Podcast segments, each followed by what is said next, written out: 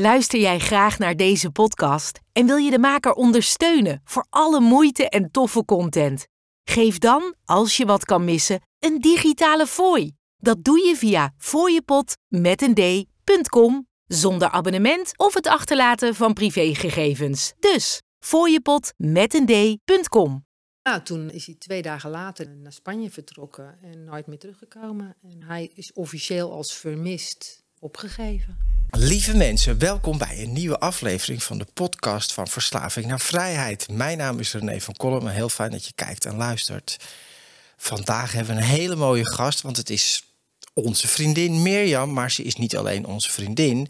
Ze is een ex van iemand met een verslaving. Ze is de moeder van kinderen die een verslaafde vader hebben gehad. En ze is ook de zus van een broer met een verslaving. En nog een heel verhaal erachteraan. Daar gaan we alles over horen. Dus met verslaving heb je wel wat, zou je kunnen zeggen. Absoluut. Ja, helaas. Ja, helaas. Ja. ja, we beginnen gewoon bij het begin. Hè.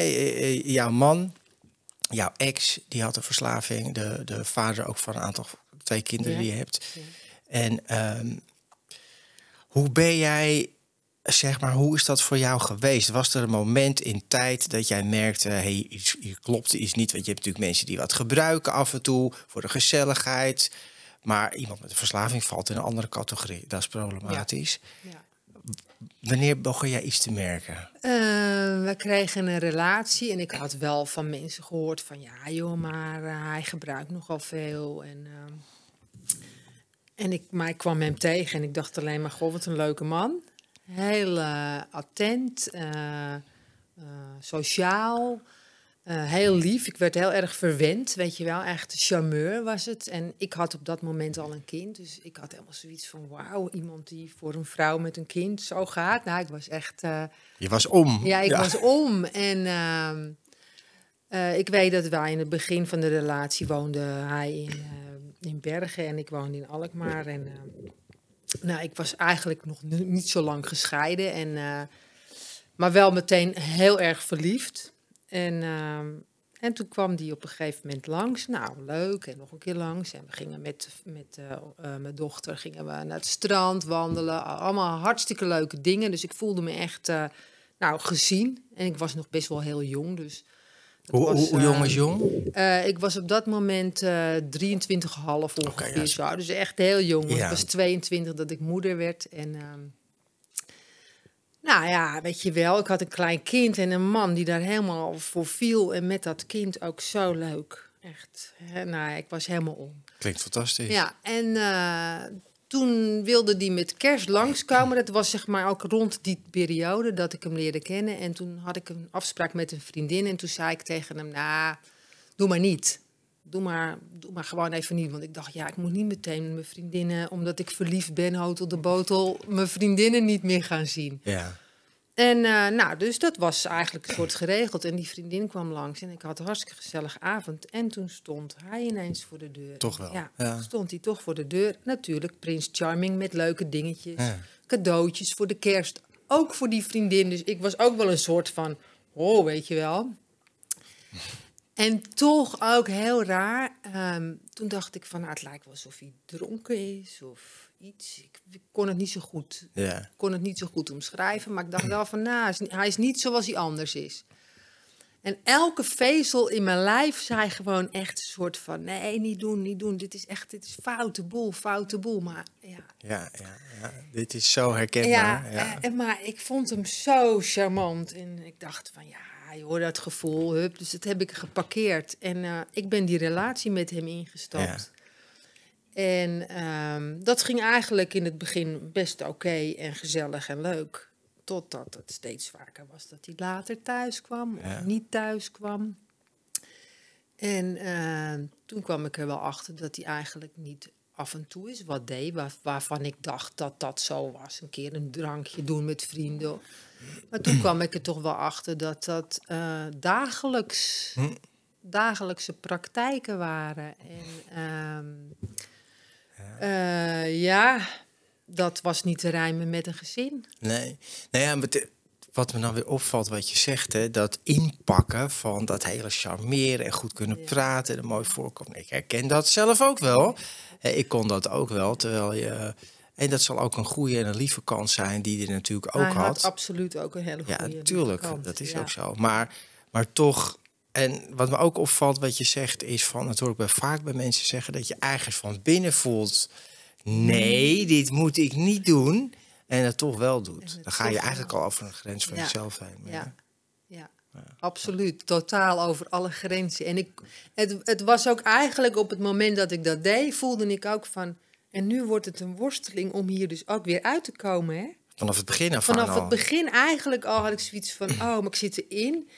Voelde me ook zo van, ja, met dat kind, zij was zo, zij vond hem zo leuk. Ja. En het ging eigenlijk, weet je wel, met vrienden en iedereen vond hem ook heel leuk. En toen dacht ik van, ja, en als ik dan weer alleen, ja, Ja, het is, ook, het is toch logisch als zo'n man op je pad komt, is leuk, hij is lief voor je kind, wat wil je nog meer? Ja. Het is- het is- En ik had zoiets van, de kind heeft het al een keer meegemaakt. hè, Zo'n hele verhaal met een vader die uit haar leven ging. En, eh, en, en, en zo blij met deze man. ja. Dus het was van alle kanten een soort van, ja, ik, ik moet hier gewoon voor gaan. En ik merkte ook wel, dat is eigenlijk later pas tot stand gekomen van waarom ik met deze man een relatie aanging. Nou, vertel, ik ben heel benieuwd. Ja, dat was Ja. toch ook wel de redder in mij. En Ja, ja. ehm, eh, Jij dacht van, ik ga, ik ga hem- deze man redden. Met. Mijn, met mijn liefde voor hem ga ik hem redden. Ja. ja. Fout gedacht. Nou ja, dat is het, alles wat je nu toe in. De, we zijn een paar minuten bezig. Dit is zo herkenbaar voor heel veel mensen. Van ik ga hem redden. eh, ik ga dat oplossen met mijn liefde. Ga ik zorgen dat zijn probleem overgaat. Wat heel goed en ook heel lief bedoeld is, maar waarschijnlijk niet gewerkt heeft. Nee, totaal Nee, niet. nee, nee. Dus je zei van, nou, op een gegeven moment merkte hij toch van, hij heeft echt een probleem. Hè? En, Ja. en eh, wanneer werd het, zeg maar, nou, problematisch? Of kreeg je dan last van? Of merkte je gedragsverandering of dat soort dingen? Nou, het werd problematisch op een gegeven moment dat ehm, ja, er werden gewoon afspraken niet nagekomen, heel impulsief gedrag. We hadden een eigen bedrijf. Hm. En ehm, nou ja, er moest natuurlijk eh, gewoon iemand op de zaak zijn. En dan ging de telefoon en dan was hij er niet. En eh, dan eh, dacht ik, oh god. En dan kreeg ik dus ja, personeel aan de lijn. Het was niet mijn zaak, het was in principe zijn zaak. Ja. Maar nou, dan zei ik op een gegeven moment maar van... Nou ja, heb je al in de kast gekeken? Of achter de bank in de, in de eh, ehm, lunchruimte, weet je wel, in de kantine. Van, eh, het zou kunnen dat hij daar ligt te slapen. En dan vonden ze hem bijvoorbeeld ergens Hm. tussen een hoop kranten. Dan lag hij gewoon zijn roes uit te slapen.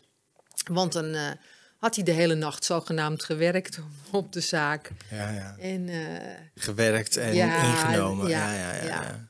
En dat, dat- ja. dat werd steeds erger. Ik Ja. bedoel, dan kwam die gewoon niet. En hij moest natuurlijk ook een voorbeeld stellen. Dus het personeel die nam het ook niet serieus. Nee, begrijp ik. Ja, en eh, tot deurwaarders en toestanden. En eh, ja, je krijgt een heleboel ellende daarvan. Dus toen kreeg je al behoorlijk wat stress. Ja, ja, ja, absoluut. Ja, ja. ja. Dat merk je natuurlijk ook door in je relatie en in je leven met alles. Ja, En was het dan al, toen al een punt dat je dacht van, nou, ik, ik moet ook dingen anders gaan doen zelf, hè, als mm, ja, moeder of eh, naaste van, van partner van? Ehm, ja, ik, ik had in, in die tijd dacht ik van als ik het alleen zelf iets ga doen, dat werkt niet. Ik moet met hem iets gaan doen. Dus ehm, eh, ik ben zelf ook wel in therapie geweest. Maar ja, dat was niet gericht op Nee, een nee. relatie met een verslaafde. ik ben er wel achter gekomen waardoor ik uiteindelijk zeg maar dat soort type man uit had gekozen. Maar het was niet dat ik daar iets aan had aan het feit om met hem om te gaan. Ik, Nee. ik, ja, ik had gewoon geen idee. Ik was een soort in het diepe gegooid Ja. zonder zwembandjes. En eh, jongens, eh, goed blijven ademen en doorgaan. Maar ja, Ja. wat ik zeg, ik was heel jong. Eh, en ehm, ja, ik had geen idee wat voor verstrekkende gevolgen dit ook Nee. had. Maar dat is typisch voor iemand die naast de verslaafde staat, dat je ook niet een idee hebt waar je nou eigenlijk echt mee te maken hebt. Nee. Hè? Dus ja, hij, hij drinkt of hij gebruikt te veel of, of zij. Maar wat het precies inhoudt en wat de impact is op het leven en op jouw leven, dat, daar kom je eigenlijk pas achter als Ja. het gebeurt. Ja. Ja. En dat de gedragingen ook steeds heftiger worden. Hè. Het begint bijvoorbeeld met een keer te laat komen. Ja. En afspraken worden steeds moeilijker. En eh, ehm, hij zocht ook altijd een manier om weg te kunnen. Zo van, hij ging ruzie maken. Want dan, ja. ja, zie je wel, het is thuis toch niet leuk. Dus eh, dan, dan kon hij naar de kroeg. Of Ja. dan kon hij naar zijn vrienden. En, eh, ehm, nou, en het werd gewoon al erg. En op een gegeven moment kon hij dat met mij niet meer. Omdat ik dan wel zoiets had van, ik ga niet meer in die ruzie mee. Ja. Maar dan ging hij het via eh, mijn kind doen. Ja, dat waren toch wel dingen dat. poef. En ja, dat ik echt wel ook moment. Ik heb echt heel veel momenten gedacht van, nou, ik stop ermee, ik stop ermee, ik stop ermee. En elke keer was er ook weer iets van, ja, maar als ik nou dit doe of dat doe, dan, ah, dan komt hij er wel. En Ja. eh, ik heb ook wel op een gegeven moment tegen hem gezegd van, nou, als jij niet stopt, dan eh, ga ik weg. Weet je wel, zo'n opmerking. En dan zei hij, ja, jij dwingt mij om te stoppen. Ja. En dan zei ik, nee, dat is een keuze die je mag maken. En mijn keuze is om met een verslaafde te leven of niet. En ik wil dat niet meer, weet je wel. En dan, nou, dan was hij gewoon weer bijvoorbeeld een aantal maanden helemaal nuchter. Maar dan ook weer met alles. Hè. Stoppen met roken, eh, stoppen met eh, blowen, Ja. stoppen met drinken, stoppen met snuiven, weet je wel. Dan was het echt ook... En dan ging hij sporten en aan de smoothies. En Ja, weet je wel, ging hij heel gezond en dan deed hij van alles. En dan had ik echt, nou, hadden we hartstikke leuke tijd. Dus dan Ja. werd ik ook een soort mijn batterijtje laden dan weer op. En vertrouwen komt dan terug. Ja, en het was weer leuk. Ja. En eh, nou ja, uiteindelijk zo, dan gebeurde er weer wat. En dan, bop, dan, maar, dan ging het weer van voren aan. Ja, ja, dit is, wat jij zegt, dit is een klassiek verhaal van hoe het gaat. Hè?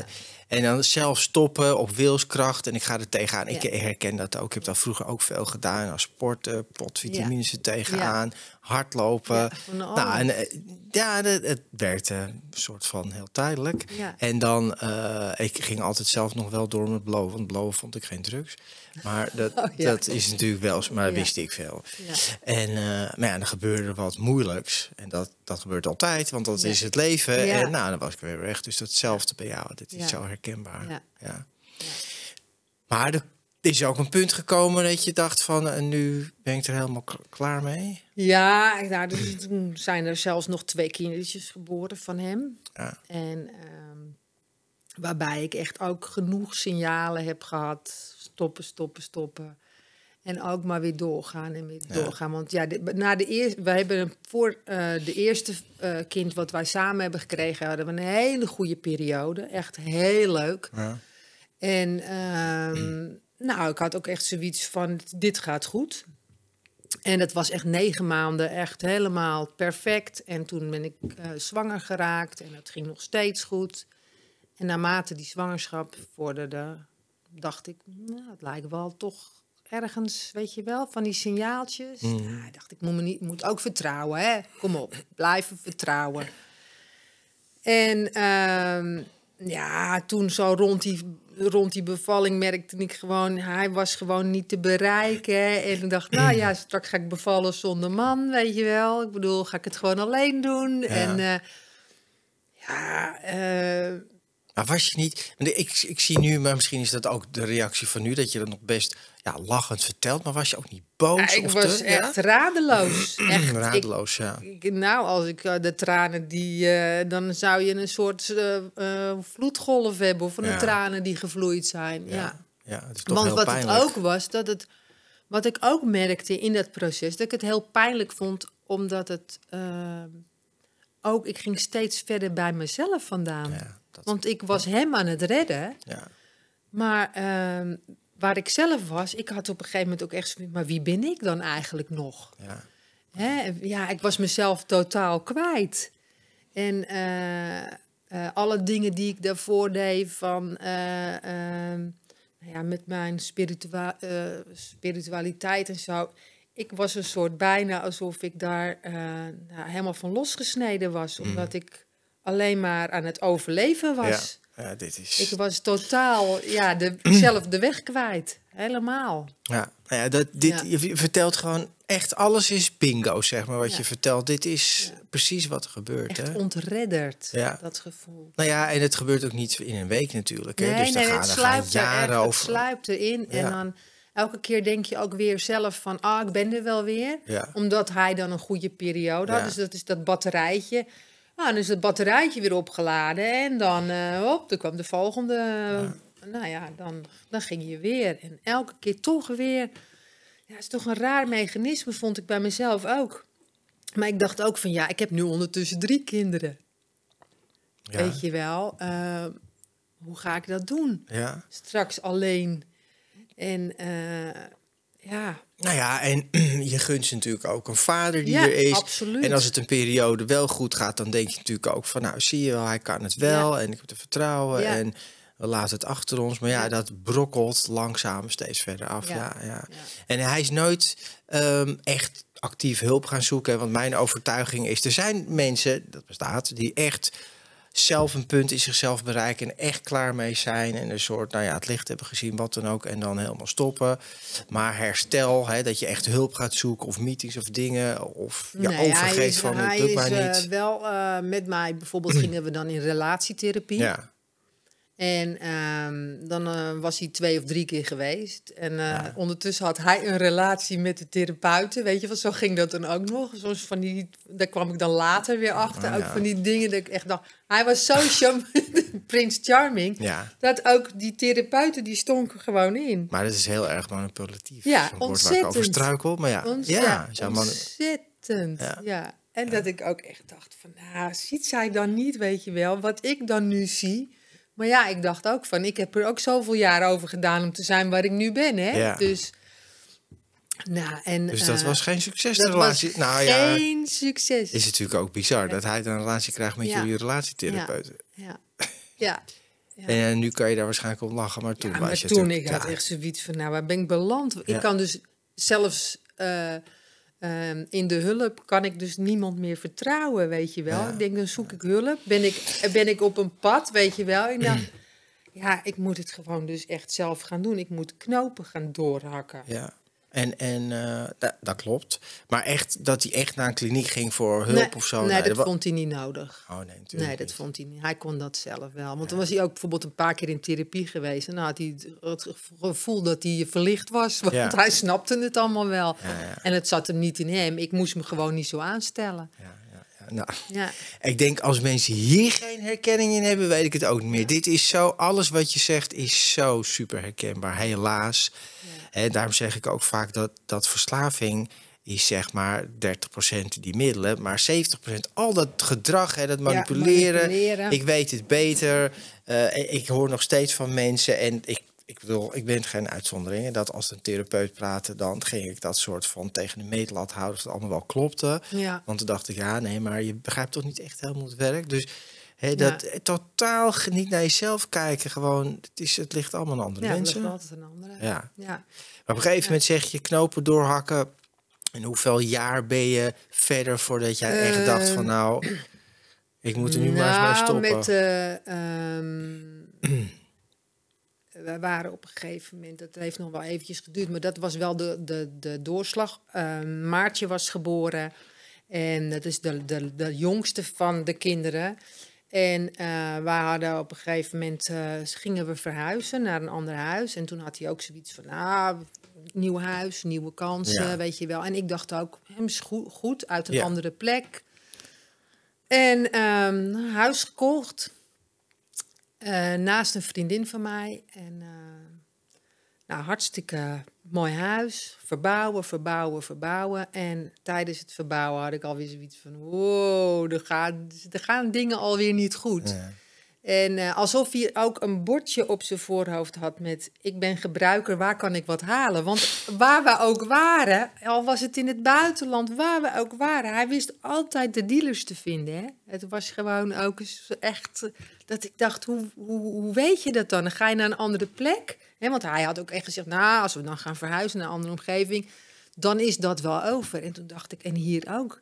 Ja. Hoe, hoe is het mogelijk, weet je wel? dit, ook dit is Ja. weer zo. Ja, hoe ik zeg even, het? wij verslaafden klinkt heel generaliserend, maar ik wist precies in welke stad, buitenland, gewoon je hebt een interne Ja. radar. Ja, ik wist precies de duurste plekken te zo'n wolkje vinden. boven je hoofd en dan dat de ander ziet, oh, hij heeft wat nodig en dan, Ja, zo gaat dat. Dat trekt elkaar aan, Ja. het zoekt elkaar op. ja, Maar je kan het ook overal vinden. Het is een interne radar, zeg maar. Ja. ja, ja. Maar goed, dus dat, dat ging Ja, niet helemaal goed. En hoeveel jaar goed. ben je dan verder? Nou, wij waren toen op dat moment zeven, acht jaar, ik denk acht jaar verder. Ja, zit je toch al En- acht jaar erin, ja, hè? en toen hebben we de verbouwing gedaan. En toen had ik nog zoiets van, nou, de doorzetten, eh, verbouwing. En wij woonden op dat moment in het zomerhuis. Want het was een huis met een groot zomerhuis erachter. Dus daar woonden we met eh, drie kinderen. En toen was de verbouwing klaar. Toen zijn we naar het grote huis gegaan. En toen heb ik een besluit genomen. En dat was het eerste besluit wat mij heeft geholpen om uit die relatie te kunnen komen. Want hij was ook best wel agressief.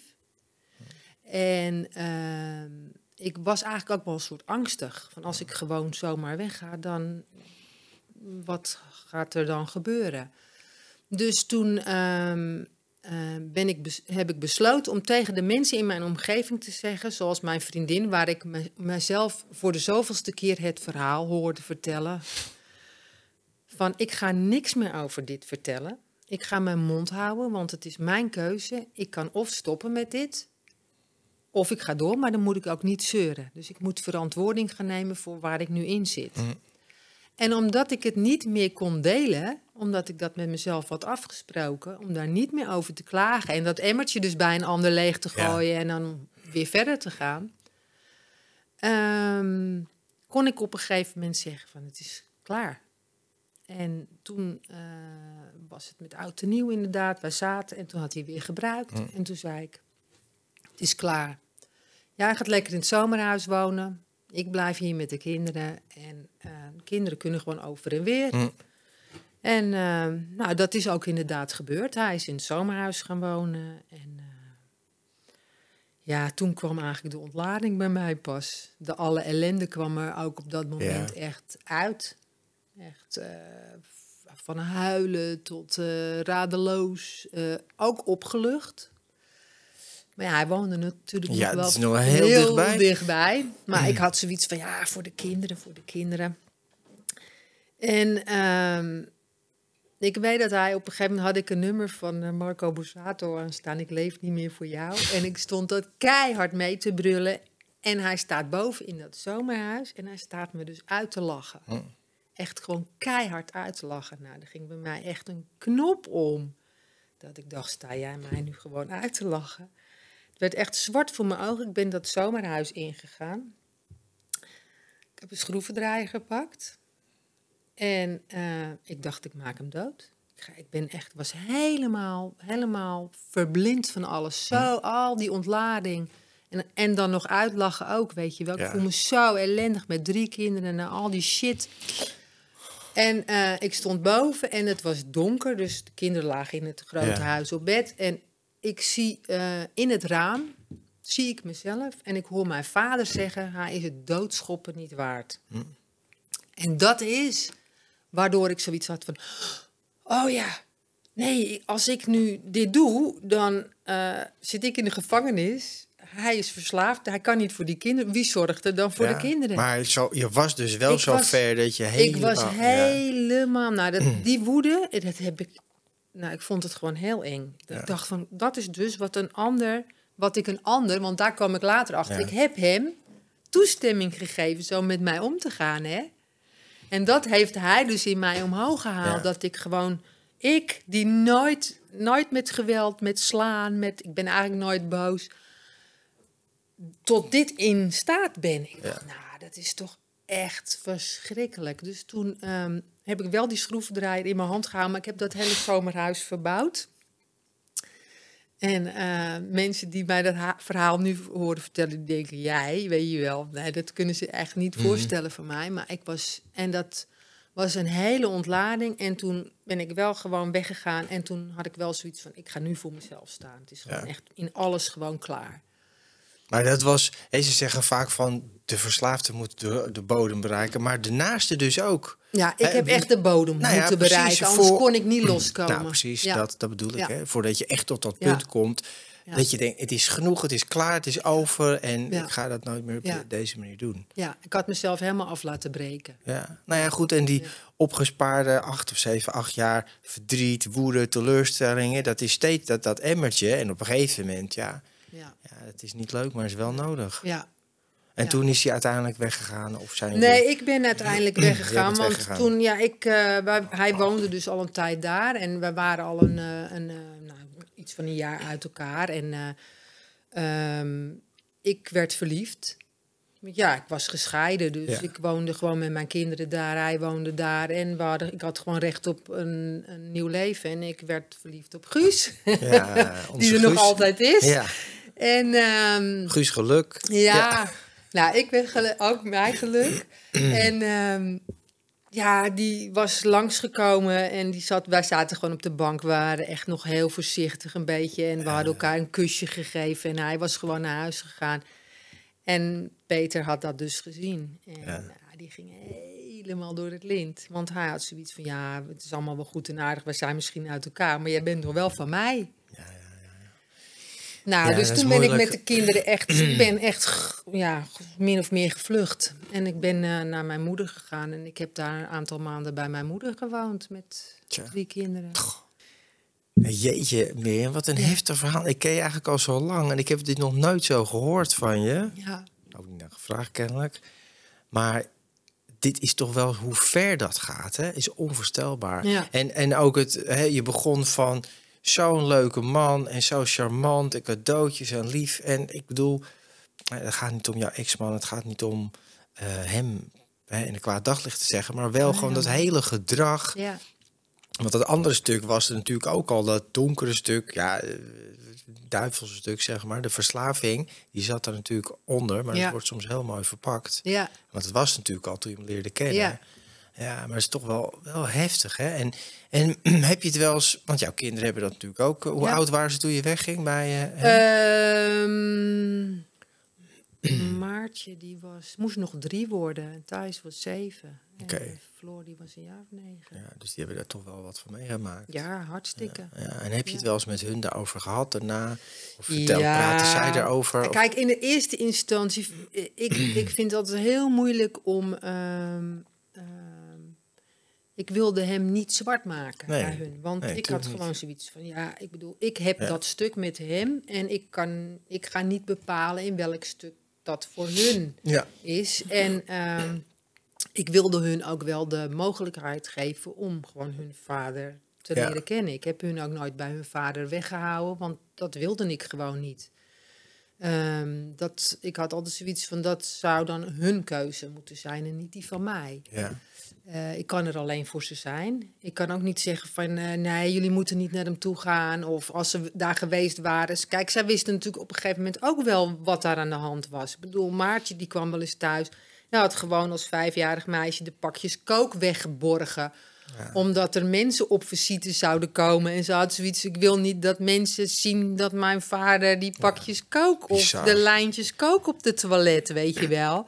Ja, dan ben je een meisje van vijf. Dat moet helemaal niet... eh, Nee, dat nee. moet gewoon niet kunnen. Achteraf denk ik ook wel eens van... had ik ze niet toch gewoon daar weg moeten houden?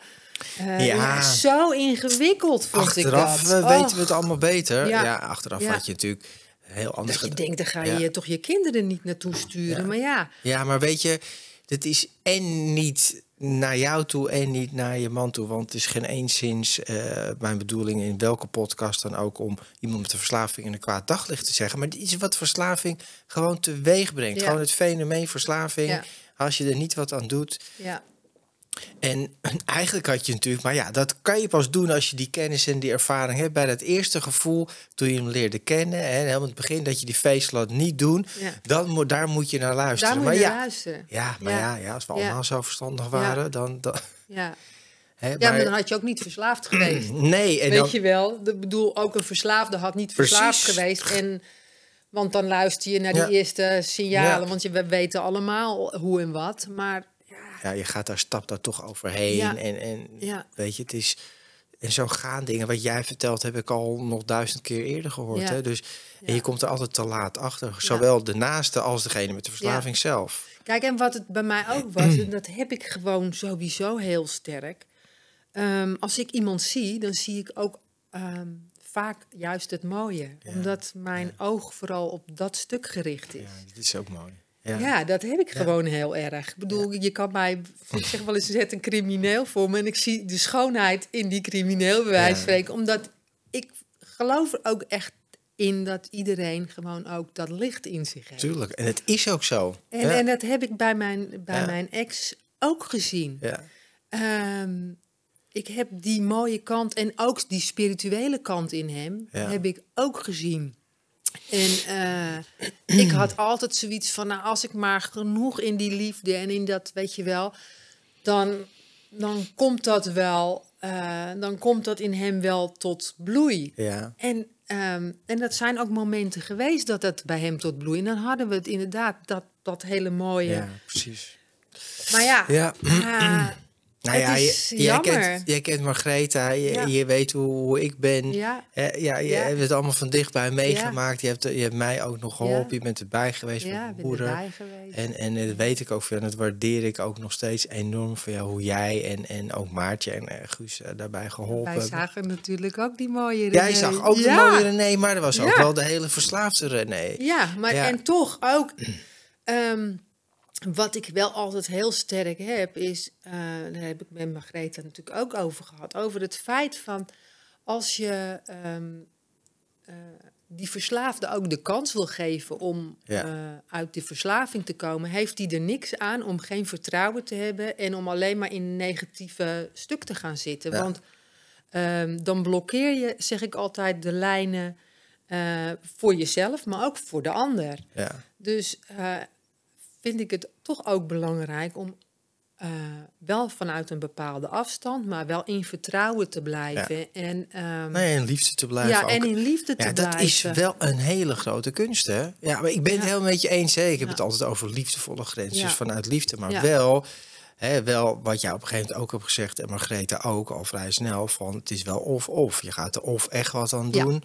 of ik hou nog Ja. steeds van je... maar dan gaan Maar we wel we afscheid wel nemen. afscheid nemen. Ja, want dit Ja. ga ik niet eh, Nee. in mijn leven... Nee. Nee. En dat is eigenlijk dat is super liefdevol. Ja, Maar ja, daarvoor moet je wel eerst even wat kennis en ervaring ja, hebben. ja, ja, ja. Nee, goed, dus dat is zo gegaan. En ik vroeg al eh, daarvoor van, heb je het wel eens met je kinderen over... of beginnen ze er zelf over van... eh, over hun vader, praten ze erover met jou... of doen ze dat eigenlijk niet? Is dit een lastig onderwerp? Ehm, Nou, ehm, eh,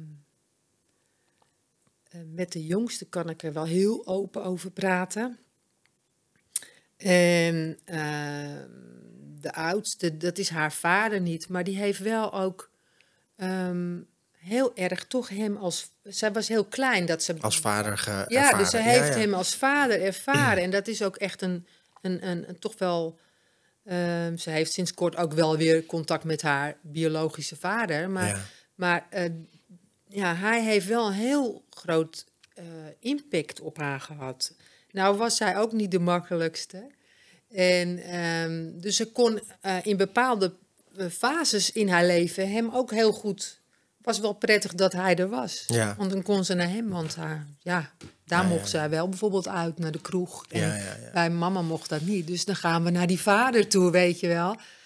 Maar echt erover praten, nou, niet zo heel veel. Ik denk dat als ik er echt met haar voor ga zitten, zou dat wel lukken. Maar ik denk dat de tijd er nog niet rijp Nee, voor is. kan je nagaan, dat is toch een tijdje geleden. Ja, Ja, en mijn zoon, die wil, die wil daar helemaal überhaupt niet over zijn vader praten. Die is alleen maar boos. En Hm. Ja, die wil ja. echt niets met hem te maken hebben. Die, eh, die heeft ook echt het idee dat een stuk van zijn leven toch wel door zijn vader eh, is verwoest. Ja.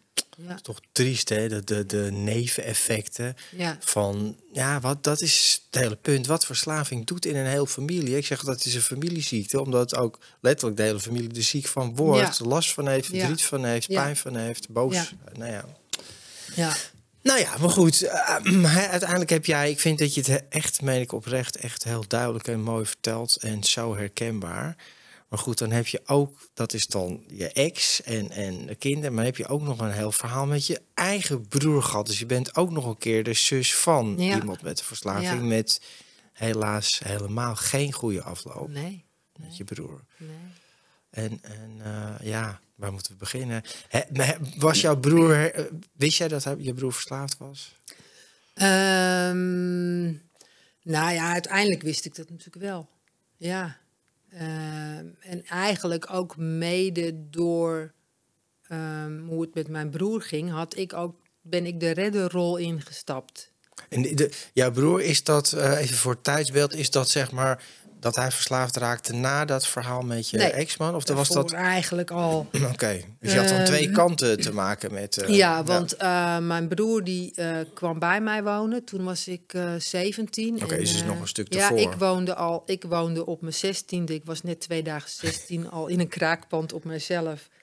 En ehm, nou, door, door situaties. En Ja. toen op een gegeven moment, eh, nou, mijn broer die kwam op straat te staan en die was toen eh 15 en ik 17. En toen dacht ik, ja, mijn broer moet bij mij komen Ja, wonen. Dus mijn broer kwam bij mij wonen en eh, nou, ik heb, eh, een- ja, ik was eigenlijk een soort zijn moeder Ja. dat moment. Want, dan ben je gewoon kinderen, echt hè, 15 ja. en 17. en ehm, nou, toen, na een aantal jaren, toen wilde ik toch wel eens een keertje met het toenmalige vriendje waar ik mee was, ook wel eens vadertje en moedertje spelen zonder mijn broer erbij, Ja, weet je wel. Zo'n soort Ja. van op onszelf wonen. En toen konden we vanuit het kraakpand naar een gewoon degelijk fletje. Ja. Met alles erop en eraan. Het was ook wel eens een keertje lekker. En ehm, toen is mijn broer in dat kraakpand gebleven. En eigenlijk ging dat toen heel snel bergafwaarts met mijn broer. Begon met blowen, ehm, met drinken. En ehm, nou ja, dat ging eigenlijk af en toe kook. Ja. Dat werd er allemaal in de lo- loop der tijden ook wel steeds, Steeds erger meer, en ja, ja. erger en erger en erger. Nee, goed, dan, maar dan was je zelf nog heel jong. En het is zelfs nog voordat jouw ja, je hele verhaal met je en toen ex-man... voelde ik me heel schuldig. Want ik dacht, dat komt natuurlijk Oh, omdat God, ik weg ben gegaan. Ja, En mijn broer als een soort, alsof ik hem als moeder in de steek had gelaten. Van, eh, ja, hij was toen eh 17 en ik was 19. En ik dacht, ja, heb ik hem in de steek gelaten. En Ja, eh, daardoor is hij verslaafd geraakt. Dus die, dat stukje heeft mede daarna dat gevoel gehad van... ja, maar ik kom nu verslaafd tegen, die moet ik redden. ja. Ja, en Ja. dat is logisch, hè? Want dat is ook echt iets wat, wat heel vaak voorkomt. Dat je dat voelt als een verantwoordelijkheid. En in dit Ja. geval begrijp ik het ook. Je jongere Ja. broer, die wil je helpen. Ja. En het is allemaal heel goed bedoeld. Maar ja, maar dat, zo werkt het werkt niet. het dus niet. Nee. nee. Nee, nou ja, goed. En ehm, met hem is van alles gebeurd. Ik denk dat, het, dat we niet ook... Want anders krijgen we twee hele lange verhalen. En, maar goed, het is wel... Als we een beetje verder gaan... Hij raakte verslaafd, gebruiken, toestanden. Hij kwam er steeds verder in. Had je nog wel contact met hem? Of werd er contact Dat was eh, heel moeizaam, want hij, leefde, hij had eigenlijk twee werelden. Hij had de wereld met zijn vrienden, met het gebruiken. Ja. En hij had natuurlijk zijn familie. En hij, ondertussen had hij ook kinderen. En ehm, ja, dat was natuurlijk ook heel ingewikkeld. Kindertjes, ik ben, ik ben ook bij de geboorte van de kindertjes geweest. Hij was er niet bij, weet Ja. je wel, omdat hij aan het gebruiken was. Maar ik voelde me als eh, zus dat ik dacht van, het moet een soort eh, de boel, weet je wel, ook een soort redden. Want ik kende dat eh, uiteindelijk, toen mijn broer kinderen kreeg, had ik dus zelf al in die relatie met Peter. Hmm. Dus ik kende dat van, van mijzelf en dacht, oh god, mijn schoonzus met die kinderen. En dan wilde ik dat ook nog redden. Dus ik had er ook die kinderen nog bij. En ik kwam ze bij mij in huis om te bevallen. En dan zorgde ik in de kraamtijd voor hem. Want ik dacht, ja, dat laat ik toch niet zo gebeuren. Ik moet dan maar de verantwoordelijkheid nemen. Als hij Ja. het niet doet, doe ik het wel. Nou ja, en vanuit liefde is dat ook Ja. allemaal goed bedoeld. Dus, eh, en eh, nou, dan hadden we wel weer contact en dan hadden we geen contact. Maar als het contact er was, was het eigenlijk voornamelijk een beetje stiekem. Want ehm, ik was de zweverige zus. Ja. en eh, ehm, ja, dat was toch een soort beetje een dingetje, weet je wel. Dus alsof hij zich een soort schaamde voor, Voor jou. voor ja, ook dat andere leven.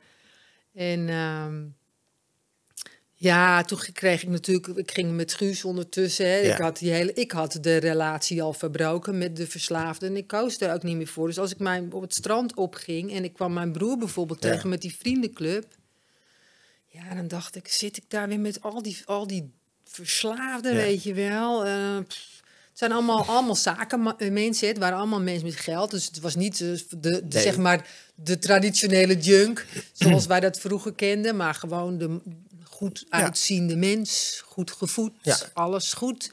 En, eh, en toen zei ik ook tegen mijn broer van ja, als we dan langslopen van joh, eh, ik zeg je gedag, maar ik wil eigenlijk niet dat we hier dan weer verzanden, want ik wil die kinderen dat allemaal niet meer meegeven. Nee, ik wil ik energie. Ik ben Ja, niet, niet voor ik. niks gescheiden, weet je wel. nou, dat was natuurlijk soms best wel ingewikkeld. Ja. En eh, ja, eh, hij zei ook altijd, ga nou scheiden, weet je. Want toen ik nog met, met Peter was, zei hij altijd tegen mij, ga scheiden. Ga scheiden. Als jij gaat scheiden, dan ben ik er voor je. Hm. Dan ga ik voor je zorgen en voor de kinderen. En vervolgens ging ik scheiden. En wat gebeurde er? Hij zat bij Peter. Oh mijn ik god. zat gewoon alleen. Weet je wel. Dus Ah, ja. ook echt zoiets van, hoe dan? Ja. Hoe is het mogelijk? Dus toen hebben we ook elkaar een hele tijd niet gezien. En toen ging ik met Guus trouwen. En toen heb ik hem ook niet uitgenodigd. Ik wilde hem er niet bij hebben. Ik dacht, nee. En toen, eh, na een aantal jaren, toen liepen we op het strand. En ik zag mijn broer lopen. Heel in de verte. Maar ik, ik herkende hem. hem. Ja, want hij liep van mij af. Dus eh, ik zag alleen maar de rug. Maar aan zijn loopje zag ik Ja. en mijn hart ging tekeer. En ik moest echt heel hard huilen. En ik gooide mijn tassen neer. Ik zeg, Guus, ik zie zo. Dus Ik echt zo'n soort film. Ik ben gaan rennen, rennen en roepen. Maar de wind stond de verkeerde kant op. Dus ik kon roepen wat ik wou. Dus Jeetje. heel hard rennen. En uiteindelijk helemaal... ah, kwam ik bij hem zo van... eh, en, ehm, dus hij kijkt om. Ik zeg, Rob, ik wil één ding zeggen. Wat er ook gebeurt, ik wil dat je weet dat ik van je hou. Tja. Even Ja, is... en, Ja. ehm, maar dat je dat weet. Wat je doet, ehm, ik kan niet bepalen wat je doet. Maar ik wil dat je weet dat ik van je hou. Ja. En ehm, nou ja, toen, toen had hij zoiets van, oh, helemaal soort ook zo van... En toen pakten we elkaar vast. En toen hebben we een hele tijd echt in een innige omhelzing gestaan. En toen hebben we gezegd van, nou, wat er gebeurd is, is er gebeurd. Toen hebben we een afspraak gemaakt. En toen gingen we regelmatig met elkaar eten. Dus dan ging ik naar hem toe. Ja. Dan ging hij koken. Of hij kwam bij mij en dan ging ik koken. Maar meestal bij hem, dat we echt met z'n tweeën waren. En het was een soort stiekem, want het- niemand mocht dat een soort weten dat Ja. dat aan de hand was. En, eh, En waarom eigenlijk niet? Want je wou... Ja, hij ja, schaamde zich een soort voor, voor de familie. denk het. En voor en, en, en ja, ik weet het niet, naar zijn vrienden toe, er was een soort iets, ik, dat, Ja, ja.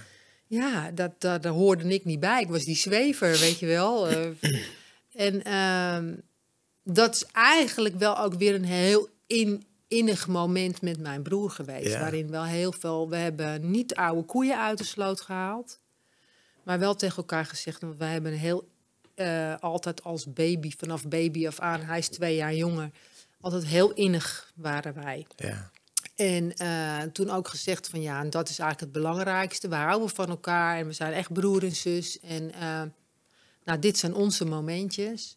En in die tijd kreeg hij ook een hele goede band met de, eigenlijk een inniger contact met eh, mijn kinderen. Ja.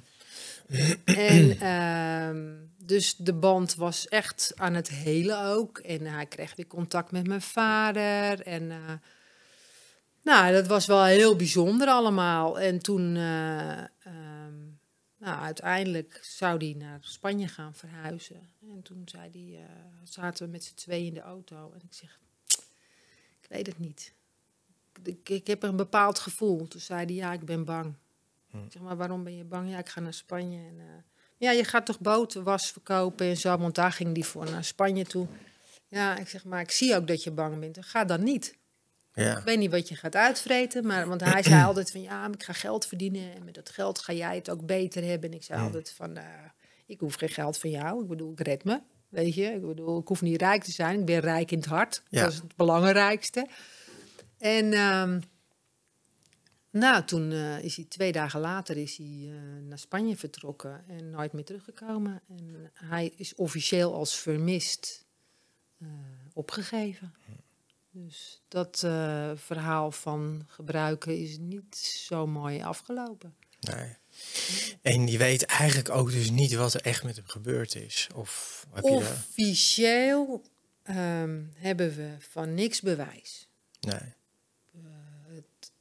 hij zegt dat hij boterwas is gaan verkopen, maar het kan alles. Ja. Kijk, eh, het kan ook zijn dat hij de drugswereld in is gegaan. Van niks, dat, dat zijn allemaal dingen. Ja, waarom ben je bang als je boterwas gaat verkopen in Spanje? Hoef je niet bang voor te zijn. Ja. En, Maar hij eh, vertelt natuurlijk, liet niet het achterste van zijn tong zien. Nee. En denk je dat hij in de handel zat? Of? Nou, ik, kijk, zoals ik hem ken, mijn broer was eigenlijk een hele gevoelige jongen en is ook over zijn eigen, zo, zo totaal over Ja. zijn eigen grenzen, in zijn eigen overlevingsstand gegaan door wat er allemaal gebeurd is. Ja. En ehm, eh, hij is, nou ja, in die verslaving gestapt en nou ja, koken maakt natuurlijk ook eh, hard en onverschillig ja. en eh, ja, hij hoorde bij een stoere groep mensen. En hij wel, wilde toch ook best wel een stoere jongen zijn. Ja. Dus hij is de stoere wereld ingestapt. En ehm, ja, hij is totaal over zijn eigen grenzen heen gegaan. En is ook gewoon dingen gaan doen. Want dat deden die anderen ook. Ja, ja, toch misschien meegesleurd Ja, in een om verhaal. geld te gaan verdienen. Want Ja. die vrienden die hadden dat ook. En die hadden ook die dure BMW. En dat wilde hij ook wel in plaats van glazenwasser zijn.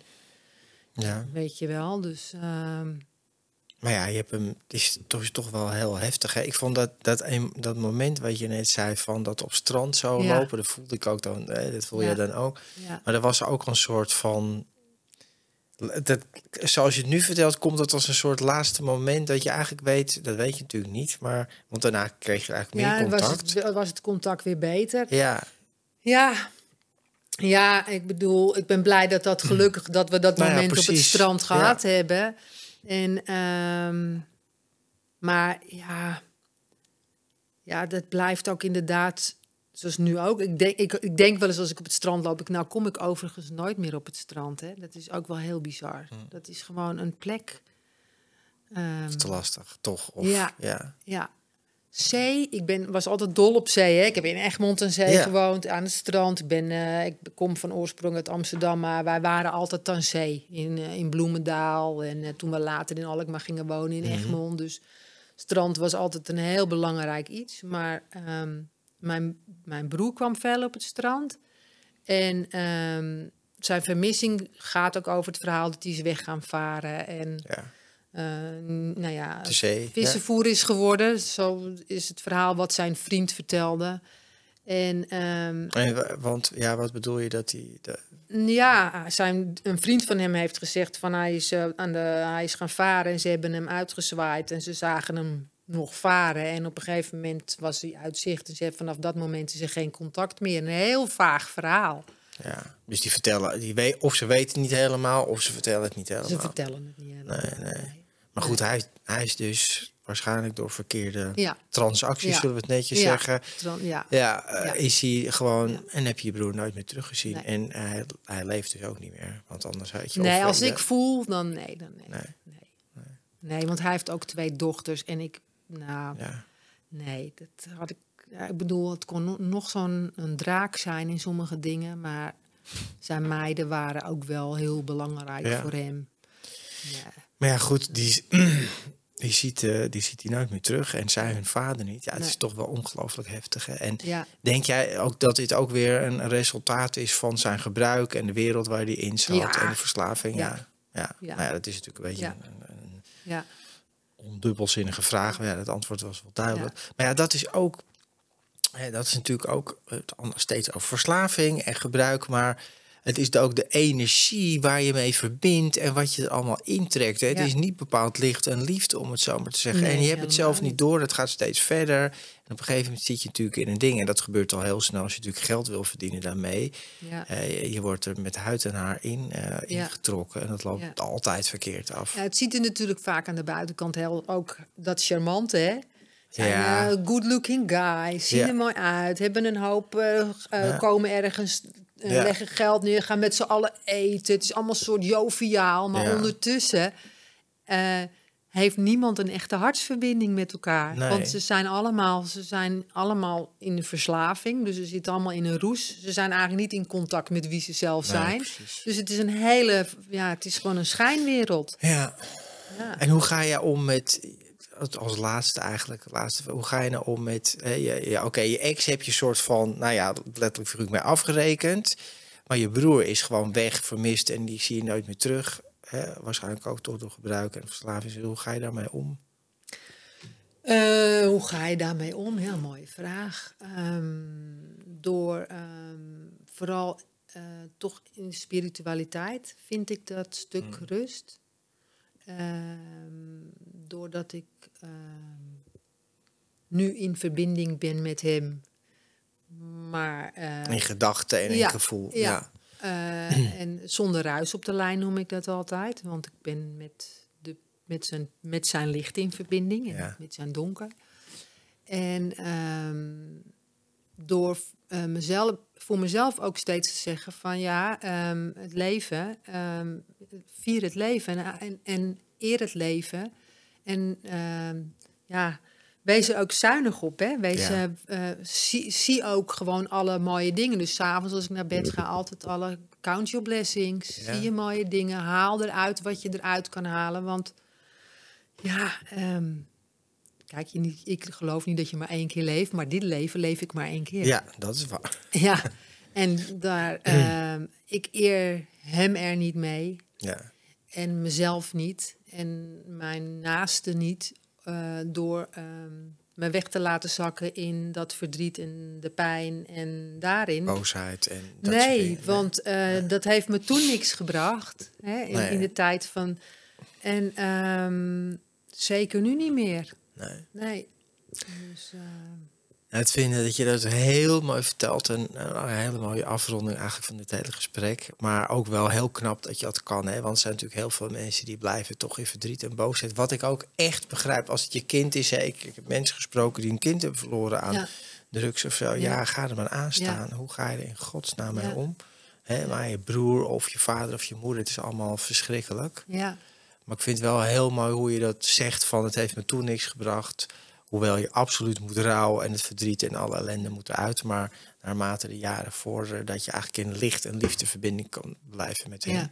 Ja. En, Mirjam, ik wil je bedanken voor, voor dit gesprek. Ik, uh, ja, ik vind echt, je hebt het echt heel mooi verteld. En zoveel herkenbaarheid. En uh, nou, voor iedereen die gekeken en geluisterd heeft, als je dit herkent, deel het ook met andere mensen. Stuur het naar andere mensen waarvan jij denkt dat het zinvol is dat ze hier naar luisteren. Misschien heb je zelf een herkenning en hoor ik graag je reactie op commentaar onder YouTube of op Spotify. En ik wil jullie danken voor het luisteren en kijken naar deze aflevering. En ik hoop je graag weer te zien volgende aflevering. En let op, er komt een heel nieuw seizoen. Mirjam is natuurlijk ook naaste van, maar met alleen maar de naaste van. En dat gaat heten Eerste Hulp bij Verslaving voor Naasten. Ik hoop je daar te zien. Dankjewel en tot de volgende keer. Luister je graag naar deze podcast? Laat de maker weten dat je waardeert wat hij of zij doet en geef een digitale fooi. Dat kan zonder abonnement, snel en simpel via fooiepot.com. Fooiepot met een d.com